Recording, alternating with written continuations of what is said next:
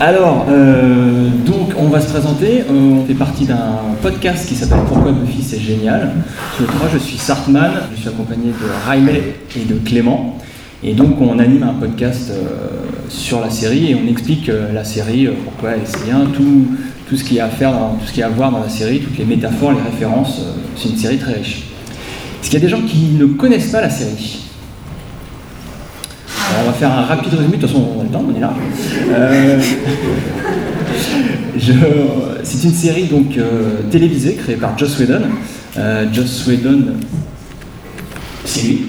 donc qui a créé cette série, qui a par la suite créé d'autres séries comme Angel, Dollhouse, Firefly. Et au cinéma, qui a réalisé des films comme Avenger, Avenger 2, Serenity, entre autres. une série, la série compte 7 saisons de 144 épisodes qui ont été diffusés de 97 à 2003. Riley, Riley à côté de moi va nous faire un petit pitch ah, oui. de la série. Riley, oui, comme Le vrai, le vrai. C'est le vrai, c'est. Euh, alors Buffy, ça parle de quoi? C'est l'histoire d'une adolescente, bon, vous savez tous en fait, c'est l'histoire d'une adolescente blonde euh, américaine qui va au lycée et qui découvre qu'elle est la tueuse, c'est-à-dire l'élu euh, des forces du bien pour éliminer les vampires et les démons. Et de cette idée de base volontairement cliché, un peu, enfin, euh, dans les clichés classiques, Josh Whedon a choisi de retourner la situation en mettant la jeune fille blonde qui est d'habitude la victime en tant que cette fois euh, c'est elle la, chasseuse, la menace. Et donc Buffy va nous raconter l'histoire de cette jeune femme euh, forte qui combat surtout ses propres démons intérieurs à travers ses différents ennemis pour franchir les difficiles étapes qui les séparent de, l'âge adulte. Et en franchissant ces obstacles et ces épreuves, Buffy est de plus en plus forte pour affronter la vie, bien sûr.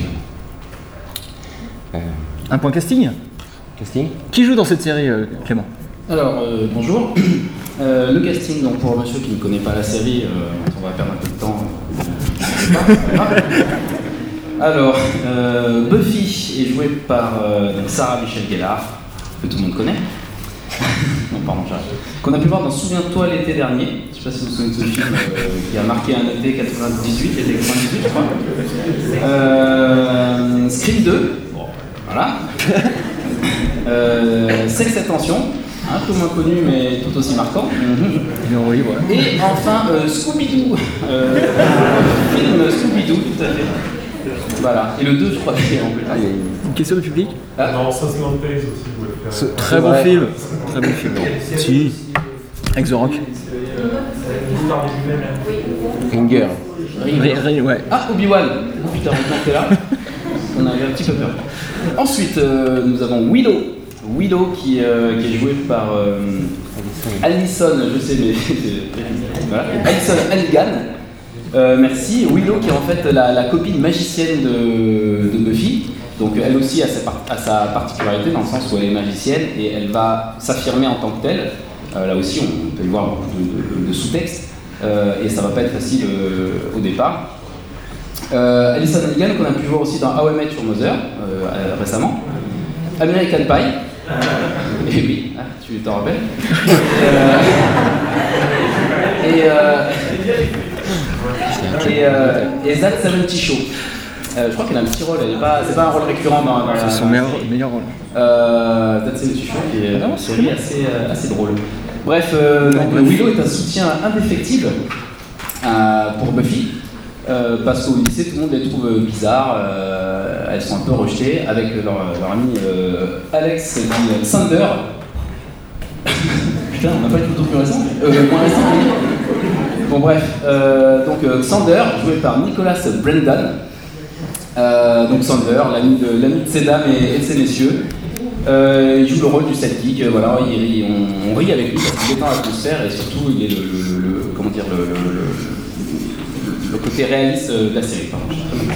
Enfin, Giles, Giles, Anthony Stewart Head, qu'on embrasse.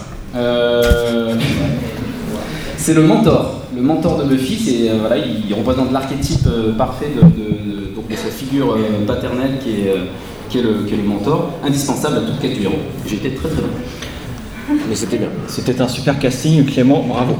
Donc on va attaquer tout de suite euh, notre petite conférence. Euh, nous, nous allons donc vous parler des différentes, de différentes personnifications du mal dans la série pour comprendre ensemble euh, que les méchants de Buffy nous disent des choses sur l'adolescence, le passage à l'âge adulte, les responsabilités, toutes ces choses qui sont des grands thèmes de, de la série. Donc moi je vais commencer et je vais vous parler de la recherche de normalité dans, dans Buffy, qui est un des thèmes très importants. Je vais vous parler de l'épisode Akamomie Girl, c'est elle, quatrième épisode de la saison 2, et de, de- et de cette méchante qui s'appelle Ampata. Alors c'est pas le, le meilleur épisode de la série, hein, c'est pas le méchant le plus emblématique non plus, mais vous allez voir que c'est très intéressant de voir, euh, de mettre surtout en relation ce personnage avec celui de Buffy, qui va nous dire énormément de choses sur le passage à l'âge adulte, la recherche de normalité et euh, les responsabilités aussi. Donc je vous pitch, euh, rapidement l'histoire. Il y a 500 ans, le peuple Inca choisit une magnifique jeune adolescente pour devenir sa princesse. Et il la sacrifie au dieu de la montagne Sabankawa. Et pour ça, il l'enterre vivante. Et grâce à ça, le peuple, le peuple va bien. Les récoltes sont bonnes, tout ça, c'est bien. Euh, les années 90, en Californie, euh, la momie Inca est sortie de son sommeil par un jeune écervelé et euh, se met à tuer des gens autour d'elle en les embrassant. Il faut savoir que dans Buffy, il y a toujours un sous-texte sexuel, parfois assez savoureux. Donc là, euh, elle, elle vide la vitalité des, jeunes hommes autour d'elle en les embrassant et en les, desséchant, comme on le voit. Et euh, grâce à ça, elle, euh, garde une apparence humaine d'ado- d'adolescente, elle n'est plus euh, une vieille momie euh, desséchée. Pendant ce temps, Buffy, euh, jeune californienne de 17 ans, elle, euh, donc comme vous a dit Riley, euh, sa, sa mission c'est de combattre des démons. Et elle a sa figure paternelle euh, au-dessus d'elle, comme on peut le voir, euh, interprétée par Jace, euh, et qui, euh, donc elle, elle à une soirée, et lui il veut pas, il lui interdit. Et sous prétexte qu'elle est l'élu, elle est the chosen one. À quoi elle répond qu'elle voudrait être pour une fois l'oublier, euh, the overlooked one. Et donc tout de suite, on voit bien que Ampata et Buffy, euh, le même combat, quoi. Elles sont vraiment ces personnages symétriques. Elles ont chac- chacune une mission qu'elles aimeraient bien euh, refuser, qu'elles aimeraient bien pas faire. Ampata euh, être enterrée vivante pour sauver son peuple, Buffy euh, combattre des démons pour aussi sauver euh, les gens. Et Jace ne veut pas que Buffy aille à la soirée pour pas mettre en, péril son identité secrète, son identité de, héroïne, de, d'élu. Ce à quoi Buffy répond que le meilleur moyen de cacher cette identité, c'est d'y aller comme une adolescente normale. Donc on, voit bien que ça c'est le tout début de l'épisode et on nous met en parallèle les deux concepts de responsabilité et de normalité et on nous les définit comme étant incompatibles. On ne peut pas avoir l'un euh, et l'autre. Il faut choisir. Euh, il faut aussi noter que Ampata est également accompagnée d'une figure paternelle, une espèce de garde du corps, qui passe son temps à lui dire que- qu'elle doit faire sa mission, et euh, bah, finit par le tuer d'ailleurs, parce qu'elle, elle refuse sa mission. Et donc voilà, tout est fait pour nous montrer des ressemblances, elles ont la même les elles sont élues, jeunes, jeunes filles, elles veulent une vie normale, la figure paternelle, voilà, c'est le même personnage. La grosse différence entre les deux personnages, et, souvent dans Buffy, euh, ce sont les méchants qui disent la vérité. Il faut être très attentif à ce que disent les méchants. C'est eux qui disent euh, souvent des choses euh, qui se vérifient. Et on pourrait même adopter la formule la vérité sort de la bouche des méchants dans Buffy, et non pas des enfants. Parce que les enfants, eux, sont généralement adolescents et ont, ont tort. Et donc, ce que nous dit cette méchante, You're always thinking of others before yourself. C'est la grosse différence, différence qu'il y a entre Buffy et Ampata. Buffy pense aux autres avant elle, et c'est pour ça que Buffy sacrifie au final sa vie d'adolescente normale au profit de sa, mission de tueuse. Elle, euh, elle ne va pas finalement à la soirée comme une ado normale, elle, euh, elle va combattre les, morts vivants pour, euh, sauver, les gens. Elle a ce sens du sacrifice que n'a pas Ampata. Ampata d'ailleurs passe son temps à répéter qu'elle veut une vie normale, normal life. Donc on comprend très bien que la vie normale, la vie normale a des conséquences fâcheuses. Euh, je vous rappelle que pour que Ampata ait une vie normale, elle doit tuer régulièrement euh, des jeunes hommes. Et euh, comme Buffy, qui pour, si elle veut une vie normale, elle doit arrêter de tuer des vampires. Et donc les vampires se nourrissent des habitants de Sunnydale. Ampata serait donc une Buffy qui aurait fait le mauvais choix, une Buffy qui, refuse de sacrifier sa vie d'ado. Alors Ampata sera finalement mourra de dessèchement parce qu'elle elle, hésitera à tuer Xander, le meilleur ami de Buffy pour, laquelle, pour lequel elle avait quelques sentiments. Ça serait intéressant de, parler de ça, mais on va pas avoir trop le temps. Xander est vraiment l'ancrage dans le réel de, tous les personnages euh, de Sunnydale, et euh, c'est intéressant de voir que euh, c'est ce personnage sans pouvoir. qui représente la normalité, qui est à l'origine du dessèchement de la, de la momie qui refuse de, de le tuer. Donc que nous dit ce méchant de la série? Il nous dit, comme beaucoup d'autres le diront par la suite, que les, les anormaux, les déviants, les pas à la mode, les pas populaires, eh, ce sont eux qui ont raison dans Buffy. Euh, dans Buffy, ceux qui sont euh, populaires, euh, qui vont à des soirées, les pop-pom girls, les quarterbacks, tout ça, tous ces gens ont tort et se voilent la face, ne voient pas ce qui se passe la nuit dans les rues sombres de la ville. Et alors que les geeks, les geeks puceaux mal habillés, comme on peut le constater, eh bien eux ils ont raison. Ils ont toujours raison, eux c'est eux qui combattent les forces du mal et c'est eux qui sont au courant de ce qui se passe euh, dans la vraie vie. Pour conclure, on pourrait dire que dans Buffy, le mal c'est un peu d'être normal. C'est une série euh, très ouverte d'esprit qui, fait la promotion de nombreuses valeurs euh, d'ouverture, de féminisme plein, plein de choses comme ça. Et qui dit bah, soyez vous-même, ne cherchez pas à vous fondre dans la masse parce que c'est le meilleur moyen de, louper ce qui se passe autour. Voilà pour mon méchant, je vais passer la parole à. Clément. Tu vas nous parler de Spike. Je vais le balancer moi-même. mais- Je vais parler de Spike. J'ai pas hésité. Ah. Euh, Spike. Euh, David Fury, un des scénaristes de, de la série, euh, définit Spike comme une anomalie, euh, dans la mesure où il le considère euh, qu'il il a, il apparaît des fois plus humain que la plupart des humains. Euh, nous allons voir comment. Parce qu'à la base, Spike était donc un vampire euh, badass euh, qui aime bien, aime bien se battre, hein, il, adore ça. Il a un look punk d'ailleurs, un petit peu à la Sidney Shoes ou Billy Idol pour les connaisseurs de punk rock. D'ailleurs, dans l'épisode 8 de la saison 7, euh, Spike ira jusqu'à dire que. Il ira carrément jusqu'à dire qu'il y, a un- chanteur qui lui a piqué son look. Il, manque, il manque pas de souffle, Spike.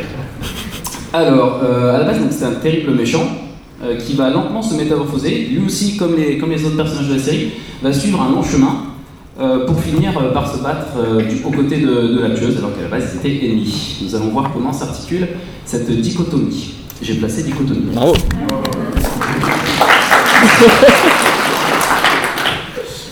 D'abord, Spike nous est présenté d'emblée comme le nouveau méchant de la saison, euh, de la saison 3.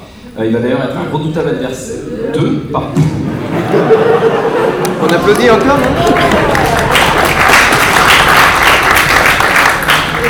Ça fait longtemps que je les ai- pas vu. C'est faux. Mais si c'est vrai, on regarde les épisodes pas dans l'ordre aussi avec le podcast. Enchaînons.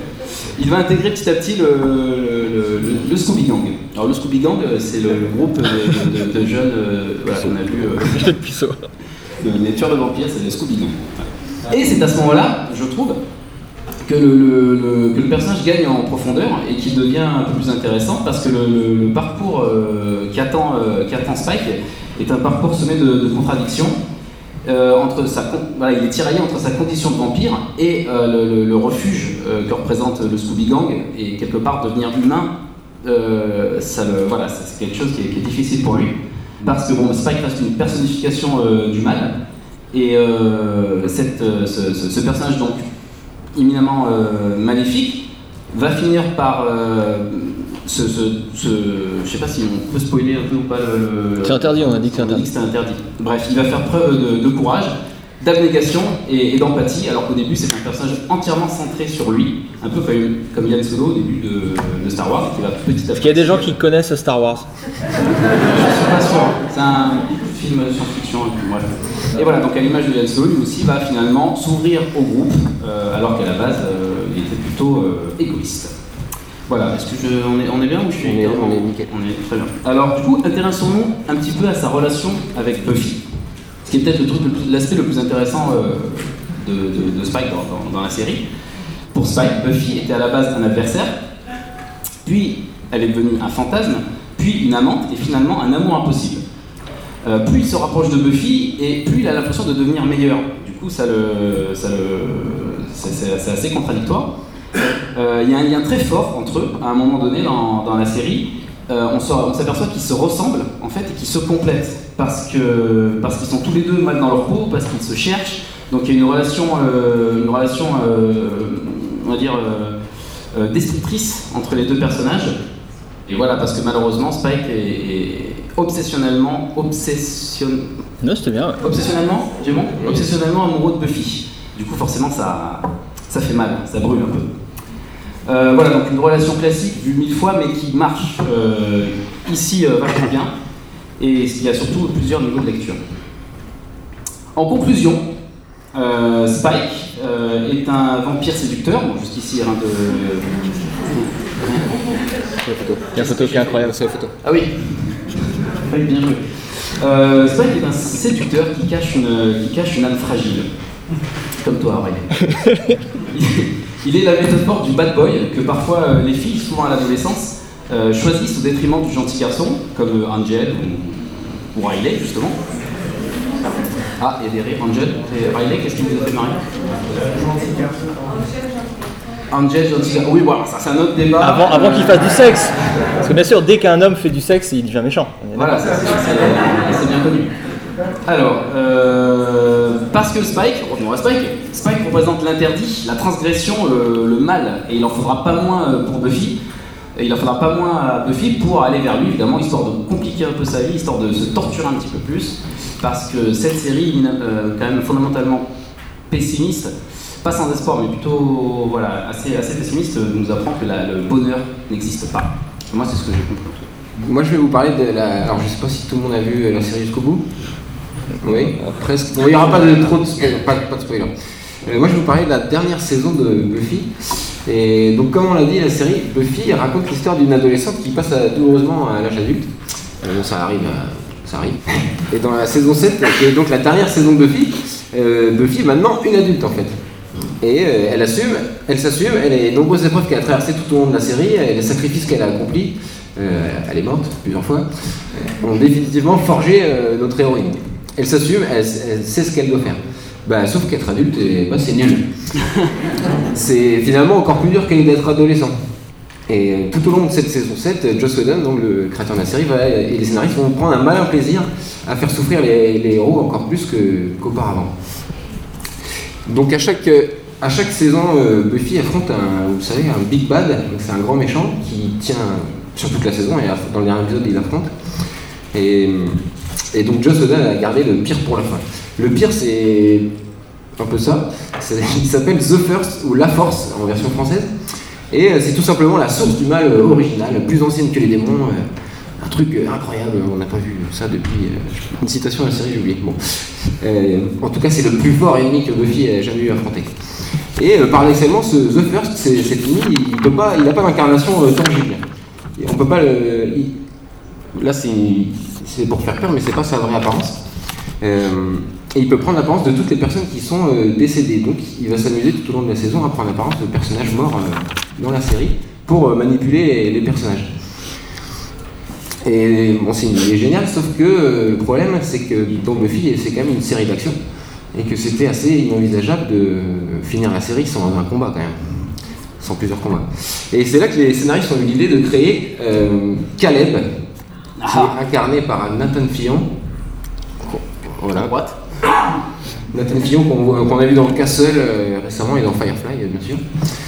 Nathan Fillon c'est euh, le bras droit de la force, c'est euh, un être humain mais la force peut s'incarner en lui euh, et donc affronter Buffy comme il se doit. Et donc bien qu'il n'apparaisse que dans 5 épisodes, c'est vraiment le dernier ennemi que Buffy affronte, il apparaît dans les 5 derniers épisodes de la série, il est emblématique de, de l'univers Buffy et même de tout le, le Whedonverse comme certains s'amusent à le dire. Et moi, je voulais. euh, donc, voilà. La première apparition de Caleb, c'est dans l'épisode 18 de la saison 7 qui s'appelle Dirty Girl. Euh, L'armée des ombres en VF, hein, une traduction incroyable. Alors, je vais vous parler un tout petit peu de cet épisode. Ça commence en fait avec euh, la jeune femme qui est à gauche, qui est une potentielle. Dans cette saison 7, il y a une, des intrigues principales, c'est qu'il y a des tueuses potentielles qui arrivent et Buffy doit les entraîner et, euh, et s'occuper d'elles hein, pour les préparer au, combat contre The First. Et donc cet épisode commence par euh, une potentielle qui est poursuivie dans la forêt par les sbires de la force et elle est sauvée par Caleb qui est un, un prêtre au visage d'ange et qui est euh, super gentil avec elle, euh, qui, la- qui veut la sauver. quoi. Et euh, tout- c'est tout au long de cette scène qui est une conversation dans une voiture de nuit, qui est très euh, film d'horreur en plus, euh, qui est très longue. Euh, tout au long de la scène, il y a des petits indices qui montrent que Caleb il est quand même très bizarre et à un moment ça bascule complètement quand il se met à être vulgaire et il la traite de, de pute, je crois. Ouh, pas bien. Euh, je vais mettre ça. Et, et voilà, et il fait euh, il- donc sale, il dit qu'elle est dirty, donc sale, sale, sale en français. Et il fait clairement référence à la pureté, au sexe, et en accusant euh, Satan d'être en elle. Il se passer pour un prêtre euh, fou. Et la scène finit par il la poignarde en lui disant que en fait c'était une blague sur l'histoire de Satan et que Satan c'est un rigolo à côté de The First et de lui. Et donc ce Caleb n'est pas un prêtre, c'est juste un costume, une apparence humaine, rassurante, qui n'est pas choisie au hasard, on, va voir ça. Voilà, donc c'est là où je voulais en c'est que Caleb c'est euh, un être humain prêtre et qui du coup euh, totalement à, à l'opposé, en tout cas euh, dans, dans l'image d'un méchant. Il représente tout ce que Buffy déteste et ce que, par extrapolation, euh, déteste Joss Whedon. Il porte un regard misogyne sur les femmes, il considère que la femme est inférieure à l'homme, et il lui rappelle très bien dans cette scène. Pour lui, les tueuses sont, et, les femmes sont indésirables, mauvaises, sales, elles ne peuvent pas être les héroïnes des personnages auxquels on peut s'identifier. Et qui sont en total, en total désaccord avec ce que veut nous dire Joss Whedon depuis la saison 1. Et de la même façon, le le look de prêtre, ça renvoie évidemment à la religion et aux valeurs euh, qui ont pendant long- longtemps placé les femmes euh, sous tutelle d'une figure masculine. Et affronter et vaincre cet ennemi donc permet à Buffy et aux femmes de se libérer de cette étreinte. Et ce sont des, croyances et des valeurs que Joss Whedon souhaite transmettre dans la série. Donc on l'a dit, le pouvoir femme, la féminité, euh, l'acceptation de soi et être accepté par les autres. Et c'est des valeurs pour Joss Whedon qu'il faut défendre en tant qu'adulte. Et être adulte aussi, c'est un devoir de transmission. Comme je disais, il y a des potentiels. Et Buffy, dans cette saison, elle agit comme une adulte, elle doit s'occuper d'elle. Et c'est un, de ces- un des messages fondamentaux de cette saison et de la série, c'est que euh, être adulte, c'est aussi transmettre son savoir. Donc quand Caleb, Oui, c'est ça. Quand Caleb, donc The First, euh, tue des potentiels, ça représente à la fois des victimes de la guerre qui, qui traînent sur 22 épisodes, mais c'est aussi des erreurs, ça symbolise aussi des erreurs de transmission, des fautes que, et des mauvais choix que Buffy a pu euh, commettre en tant qu'adulte. Et euh, être adulte, c'est aussi ça, faire des erreurs pour atteindre une certaine forme de, sagesse. Donc à travers The First et donc par extension Caleb, un humain volontairement euh, déguisé en prêtre, Whedon appuie définitivement ses convictions et les valeurs qu'il défend et qu'il donne à, à la vie d'être d'adulte, ce qui est être un adulte, un adulte. Et le véritable ennemi finalement de cette saison, ce serait pas, enfin ce serait finalement la, la vie elle-même, la vie d'adulte qu'il faut euh, affronter euh, tout au, ça dure qu'une saison, mais en fait c'est vrai pour toute la vie. Euh, c'est une vision plutôt pessimiste, euh, contrairement à ce qu'on croit, Buffy n'est pas du tout une série légère et c'est même très triste à la fin. Euh, moi je vous, je vous pas la fin. Et je terminerai par une citation de l'épisode 522, de, donc c'est le dernier épisode de la saison 5, euh, qui s'appelle The Gift. Et Buffy dit The hardest thing in this world is to live in it. Donc la chose la plus dure dans ce monde, c'est d'y vivre, d'y vivre. Ce qui est assez révélateur de, de ce que défend Joss Whedon et de sa philosophie. Donc oui, parce que comme Riley vient de le dire, euh, c'est une série pe- pessimiste, euh, une série qui dit la vérité. C'est- Là, je suis en conclusion. Euh, donc c'est parce que hum, le côté sombre dans Buffy finit toujours par refaire surface. Euh, ce- c'est une, des recettes de la série qui est de refuser en permanence le bonheur aux personnages, euh, personnages qui pourraient mériter du bonheur euh, au vu des sacrifices qu'ils font, mais on leur refuse en permanence ce bonheur. On empêche un couple qui est heureux de se marier, on fait mourir l'amour de- de- d'un des personnages pile au moment d'une réconciliation, on, on oblige l'héroïne à se sacrifier de nombreux soirs, des choses comme ça. Et donc on peut se demander si finalement ce serait pas Joss Whedon, le vrai vilain de, de la série, le- qui prend un malin plaisir, c'est un peu comme ça qu'il est connu, qu'il est célèbre, entre guillemets. Il est connu pour avoir, euh, pour sacrifier régulièrement des personnages importants de, de- de ses œuvres. Et on sait, on sait en plus qu'à l'époque de la diffusion de la série, il passait son temps sur les forums de fans à voir ce que les fans pensaient de ses personnages et pensaient de sa série. Et il prenait un malin plaisir à faire le contre-pied, un personnage qui était mal aimé, euh, il s'amusait à le mettre en avant. Et à l'inverse, un, per- un personnage qui pouvait être apprécié des fans, euh, il pouvait le faire disparaître de manière assez violente. Et, euh, et une de ses citations célèbres, pour résumer ses, motivations en tant qu'auteur, euh, c'est cette phrase qui est de lui, où il dit Don't give people what they want, give them what they need. Ne pas donner aux gens ce qu'ils veulent, mais leur donner ce dont ils ont besoin. Et donc ça veut dire aussi leur donner des choses mauvaises, leur faire mal, mais euh, nécessaires pour avoir une série, euh, selon lui, de qualité et, et- et intéressante. Voilà, nous avons terminé. Et donc nous sommes euh, ouverts à... On a un quart d'heure pour des questions, euh, même 20 minutes. Euh, si vous avez des questions, n'hésitez pas. ressemble. Hein. oui. Euh, disait que euh, le méchant dans Buffy ce serait Joss Whedon, mais euh, il me semble que le message qu'il essaie de faire passer à la fin du premier épisode de la saison 7, c'est que le méchant de Buffy, c'est Buffy. Parce qu'à la toute fin, il y a Spike qui est euh, à moitié fou dans les sous-sols du lycée, et on, a, euh, on reprend tous les méchants des saisons euh, à rebours. Donc on commence avec Warren et on finit par le maître, et après le maître, il y a Buffy qui apparaît, donc la force qui prend la- l'apparence de Buffy et qui dit au final c'est pas une question de bien, c'est pas une question de mal, c'est une question de pouvoir. Mais euh, donc euh, le dernier ennemi qu'on voit au final c'est Buffy. Ben, si, c'est un parce que, de devenir adulte, euh, c'est se battre contre soi-même, de, de, de laisser. C'est une grosse thématique de cette septième saison, c'est d'oublier sa jeunesse. Le personnage de Dawn est très important dans cette saison-là, puisqu'il a un, véritable écho de- du, personnage de Buffy dans les premières saisons. Et, c'est le fait de- de- de- bah, d'oublier cette jeunesse et de devenir une mère, une, adulte, et, et, de, combattre son, son, son- son adolescence, l'adolescente qui vit en elle, euh, pour, euh, pour euh, apprendre les responsabilités et, comme tu dis, avoir le pouvoir, le, et le pouvoir, la grande phrase, un pouvoir implique des responsabilités, et avoir, avoir du pouvoir sur des jeunes, sur, sur sa sœur ou sur des futurs enfants éventuellement, c'est donc des responsabilités, c'est les guider, et c'est c'est un peu, un peu tout ça. Si on a de l'in- de l'influence sur des gens, il faut aussi les, euh, en être conscient et pas les, les influencer mal.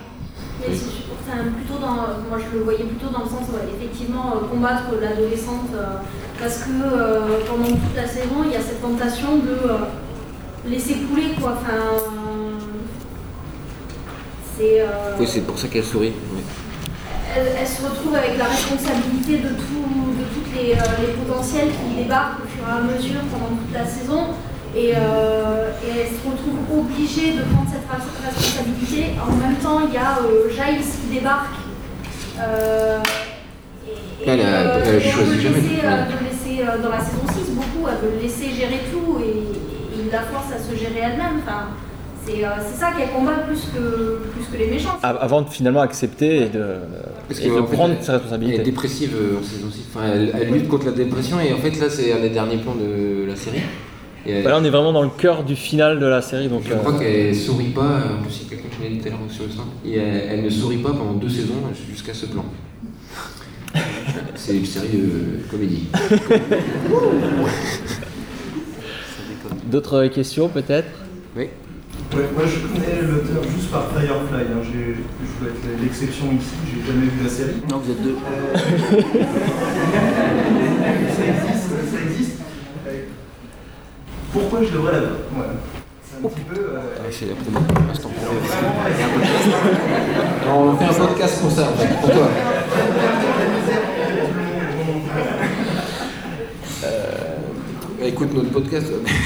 Non mais déjà parce que c'est vrai que enfin moi j'adore Firefly, c'est vrai que c'est- Ouais, mais tu trouveras ton compte dans Buffy, alors. retrouve un peu les mêmes codes. tu, tu, tu comprends, ouais, ben, Firefly, tu vois qu'il a mélangé deux univers, la SF et le western, et ben là, il a fait, il- c'est aussi un mélange. C'est, c'est, c'est comme ça qu'il a réussi à accrocher les gens avec cette première saison. Euh, il a mélangé donc le fantastique, les codes de l'horreur, il a repris tous les, monstres classiques euh, du loup-garou à la sorcière, au Frankenstein, tout ça, mais mélangé dans un univers euh, adolescent, naïf. on, est en, Californie, on, je sais pas si on l'a précisé, des, jeunes un peu insouciants, tout ça.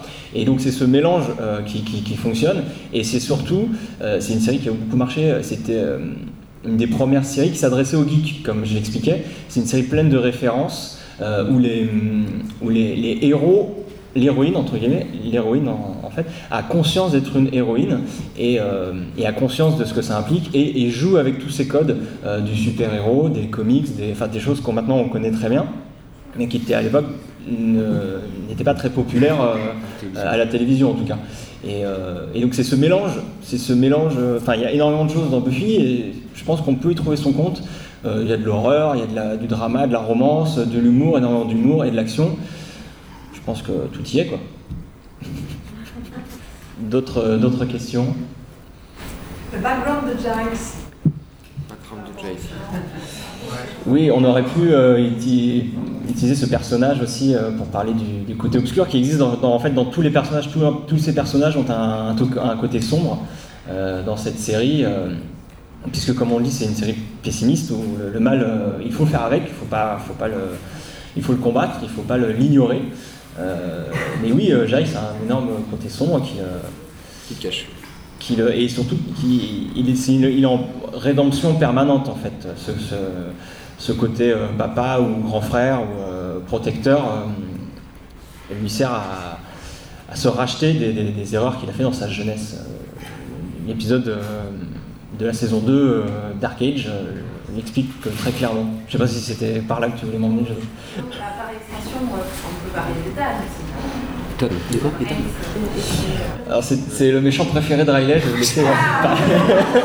Ethan, c'est le vieux pote de Jace euh, avec qui ils faisaient de la magie noire quand ils étaient adolescents. Et évidemment, euh, ce Ethan revient, enfin, arrive à Sunnydale et essaye de ramener euh, et de le tenter à nouveau pour faire des, des trucs pas bien. Et donc en fait, c'est une sorte de, ouais, de double diabolique euh, de Jace. En quelque sorte, mais il est un peu ridicule parfois. Souvent. Ouais, Vous parlez de la figure euh, paternelle de, de Jax euh, par rapport à Buffy, mais euh, on oublie que c'est aussi. euh, enfin, Buffy, c'est sa fille parce qu'il n'a pas l'obligation. Et il y a sa fille de cœur, c'est un peu Willow quand même, qui, à qui il apprend la magie, qui surveille, qui. euh, il a énormément, énormément de tendresse Ouais, entre les bah, deux. c'est un peu, ouais, c'est un peu le papa de tout le monde en fait. euh, Du groupe, dans, ouais. ce- dans ce, ouais, ouais. Mais clairement, clairement, surtout que le, les figures paternelles de, tous les personnages ont été volontairement euh, exclus petit à petit. Le père de Buffy, on, l'a vu que très très peu, on le voit sur deux épisodes, je crois. Euh, Enfin, plus un troisième en saison 6. mais euh, mais oui, euh, ces, personnages masculins qui pourraient servir de, figure paternelle ont été exclus exprès pour, laisser la place à Jace qui, malgré aucun lien de parenté, euh, joue ce rôle. C'est aussi, euh, ça, ça ramène pareil ces, ces valeurs d'ouverture. Euh, pas, ce ne sont pas les liens du sang qui définissent les- les- l'amitié ou le- le- La famille. le- la famille. Un épisode, on parle d'un épisode dans le podcast, on, fait un- on a parlé de l'épisode Family, qui est très représenta- représentatif de ça, euh, sur euh, le personnage de Tara qui intègre euh, la famille du Scooby Gang, et, euh, et c'est très clair là-dessus, c'est un, un épisode qu'il faut voir, écrit et réalisé par Joss Whedon, qui explique clairement que la famille, ça n'a rien à voir avec la, La vraie famille, au sens propre. ça n'a rien à voir avec le sang, ça a à voir avec beaucoup d'autres choses, plus- et des liens plus forts que les liens euh, Du sang. du sang. Euh, pour revenir à The First, la Force, euh, donc c'est le, le méchant de la première saison, de Big Bad. Euh, il me semble qu'il est fait référence euh, à The First dans, Ouais. dans une des toutes premières saisons, c'est ça? En fait, dans, Dans- La, saison, dans la saison 3, Trois. j'ai mis. hein. C'est ça, ouais. Ça, c'est la saison 3 en fait. Épisode Euh, En fait, il y a ce- cette scène, on ne sait pas pourquoi, c'est reste un mystère euh, un peu toute la série, et c'est là que Joss Whedon savait déjà euh, ce que c'était en saison 3. quoi. Et il, il a eu la chance d'aller jusqu'au bout de sa série, donc il l'a pu le placer.